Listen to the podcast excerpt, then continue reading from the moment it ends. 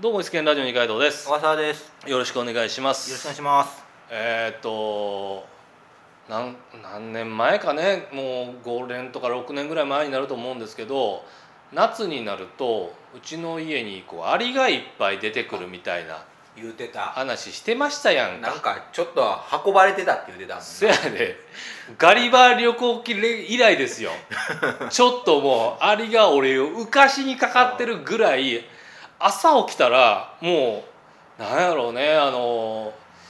もし神様がいてエジプトでピラミッド作ってる人の行列見たらこんな感じやろうなっていうぐらい、もう黒山の人だかりならぬ、もう小川っていうぐらいのアリが流れてたって時期があったんですけど、で今年アリ出てこないんですよ。そうなん？アリ出てこないんですよ。信仰対象が変わってしまったやろね。二階堂さんっていう信仰対象が、二階堂神はちょっともうね、いけてないってことになったんでしょうね。トレンドから離れたんでしょう。アリたちのトレンドから。アリからしたら何世代かもう変わってるわけですからね。そうですよ。アリからしたらそうやね、そうやね、そうなるね。俺の家にやってきたあのアリの子孫が、もしかしたらあそこに行けば二階堂神っていう伝説の存在がいるかもってなってるかもしれんねんけども、多分もう飽きたんでしょうね、アリも。もうあのアホに構ってられへんわって。隣の部屋の鈴木さんとかもしかして今運ばれてるかもしれない。持ってかれてる可能性あるね。持ってかれてる可能性ある。でそれがあって2年か3年前ぐらいに、うちの家にそのムカデが出たっつって大騒ぎしたことが1回あったと思うんですよ。でムカデもそこから先出てこないんですよ。どうも周期的に違う種類の虫が我が家によく現れる傾向があるみたいだなってことを今回気づいて、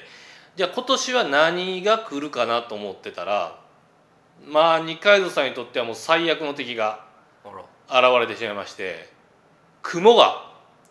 ついに出てきてしまいましたと。小笠原さんが全く平気な、小笠原さんはね、なんか、なんのトイレとかの水場のそばにいつもいるクモがいるっていう凍てんのかって話ですけど、俺やったら多分それはもう絶対無理で、もう室内用の、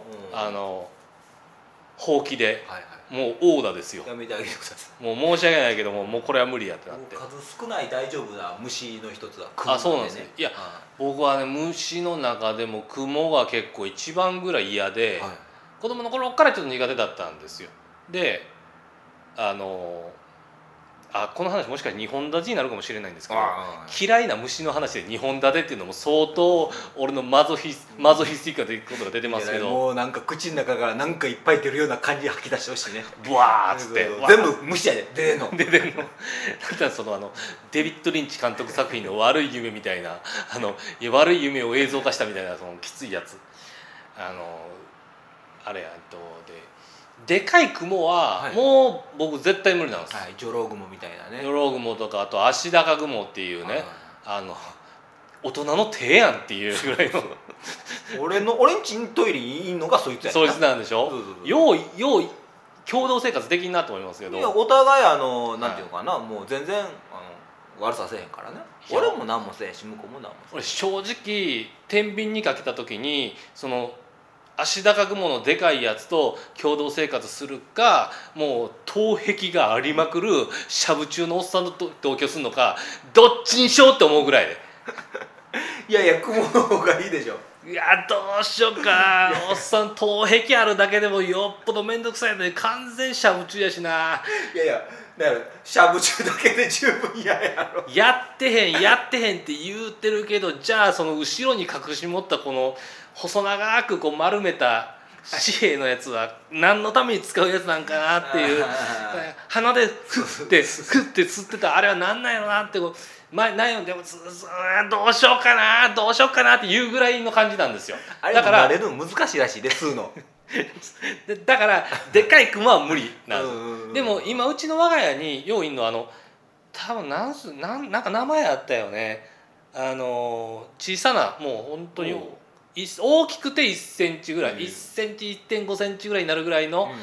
小さなぴょんぴょん飛び跳ねるハエトリグモかな、なんかそういうクモがうちの家によくいるんですよ。だからおそらく大中小すごい優しい言い方するとトトロみたいな関係で大と中の差はすごいけどねちょっと言うたけど大中小ぐらいの感じで雲をうちの台所にいるなっていうことが分かってるんですよ、はいはい、で3匹も我が家に現れるのは異例のことなわけ、うちの家では、はい、っていうのももう僕が発見次第サーチ&デストロイの精神で、うん、見つけ次第どんな小さな雲でもやってたんです。殺という字を当てて殺すという字を当ててやってきたんです。これまで なんてかわいそうなやってきたんです。でかい雲はもう即ですよ。そんなもんもう上場しゃくりの余地もなくてバーンってやってきたんですけど、今出てきた3匹の雲はさっきも言った通り大中小で、しかも大きさが一番でかいやつで1センチぐらいやってる。でもう小さいやつそれこそミリ単位の小さな雲なんですよ。逆に言うと二階堂さんがそのレベルの雲ですらあかんっていうのがもうちょっと一個二階堂さんのほんまにあかんねんなって感じがすると思うんですけど、ね、でもうなんかそれを雲と認識するのも大変やからな。そうやね、そのサイズになってくるとね一生懸命見つけなあかんから。でその雲がいるのは分かってて、でその雲が殺しにくいところにいつも現れるんですよ。遮蔽物のない壁に現れてるんやったらもうトイレットペーパーのローラーじゃないですか、はい、あれでボムって、はいはいはい、もうごめんなって言いながらもボムって潰して終わりなんです。でそれをなんか知らんけどこう結構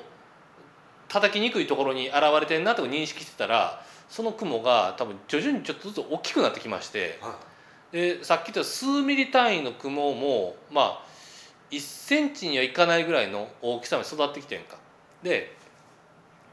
そんだけ俺が長時間雲を見逃し続けてるわけ。そうです ね見逃し続けてて、で逆に言うとこれは一個チャンスかもしれないって俺は思ってん。何がチャンスなんですか？っていうのもこれまで雲俺も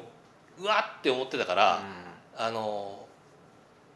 ん、慣れるまで見てなかったわけ、はいはいはい、で逆に言うとこんだけもう数ヶ月間同じ家で暮らしてて、で愛着が湧いた湧いてない、頬ずりしたくはない今でも目の前にこのあなたの視界に映る範囲でもう雲が現れなくなるスイッチが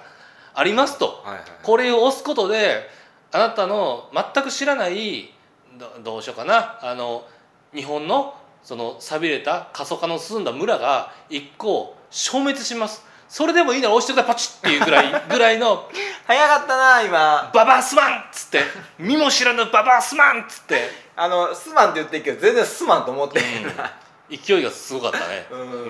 突き指するというぐらいの勢いでボーン押しましたけど、それぐらいの感じなわけで、やっぱり引き続き嫌は嫌やねんけど、うんうんうん、でも小さな雲を遠目から見ていくうちに慣れてくるんじゃないかなって思って、はいはいはい、だからうわ雲いるって思いながらも我慢してしばらく観察して、うわいるなと思ってもしばらく見逃し続けてたわけ。したらなんていうのこれアニメだったらさこれでちょっと心が通じ合っていくと思うんですけど、ある時風呂場にやつが現れまして、はいはいはいうん、で風呂場でこう俺がこう頭洗ってるふっと横見たらそこに雲がいてん。さっき言ったような1センチぐらいの雲ですよ。そうやね、小さい雲がいて、うわー二階堂さん仲良くしようよって、うん、つってあいつがピョンって飛んできよって、あそうそううっつってつってめっちゃびっくりして気づいたらもう風呂用洗剤の泡の中にそいつが液体でプカーって浮いてるような状態になってさ。そんな大きくなるまで育ってんの？あかんかったわ。やっぱ無理やった。そこまで大きくなるの大変やったと思うで。いや大変やったと思うよ。だって1ミリなんか数ミリ程度やろ、はいはい、悪いけど2倍3倍ぐらいの大きさになってるわけやろ、はい、だって二階堂さんがその大きさになんやったらもうあれで進撃の巨人にちょっと小さい巨人ぐらいになってるで。ああはいはい、うん、対尺で言うとねそうそうそう大きさのレベルで言うとね、うんだからそいつらも多分俺の家に現れた小さなハムシとか、はいはい、ああいうやつをむしろ食べてきてくれてたんやと思うねんけど、でもやっぱ無理やったね。あピョーって飛んできた瞬間にもう何も分からないラブコールの仲良くしようよってピョーンって飛んできたか知らんけどもうなんか気がついたらもう俺の両手が血に染まってるくらいの感じでうわーっつってやってもうたね。それでじゃあちょっと二階堂さんの雲にまつわるエピソードがもう一個あるんで、はいはい、で今年は2019年の夏の虫は俺の中で雲になってしまったので、はい、ちょっと2回に続き次回へ続けます。令和の夏がね、はい、雲で始まる令和元年のね、二階堂さん的には最悪の始まりですけれども、はい、そんな感じでまた次回へ続く。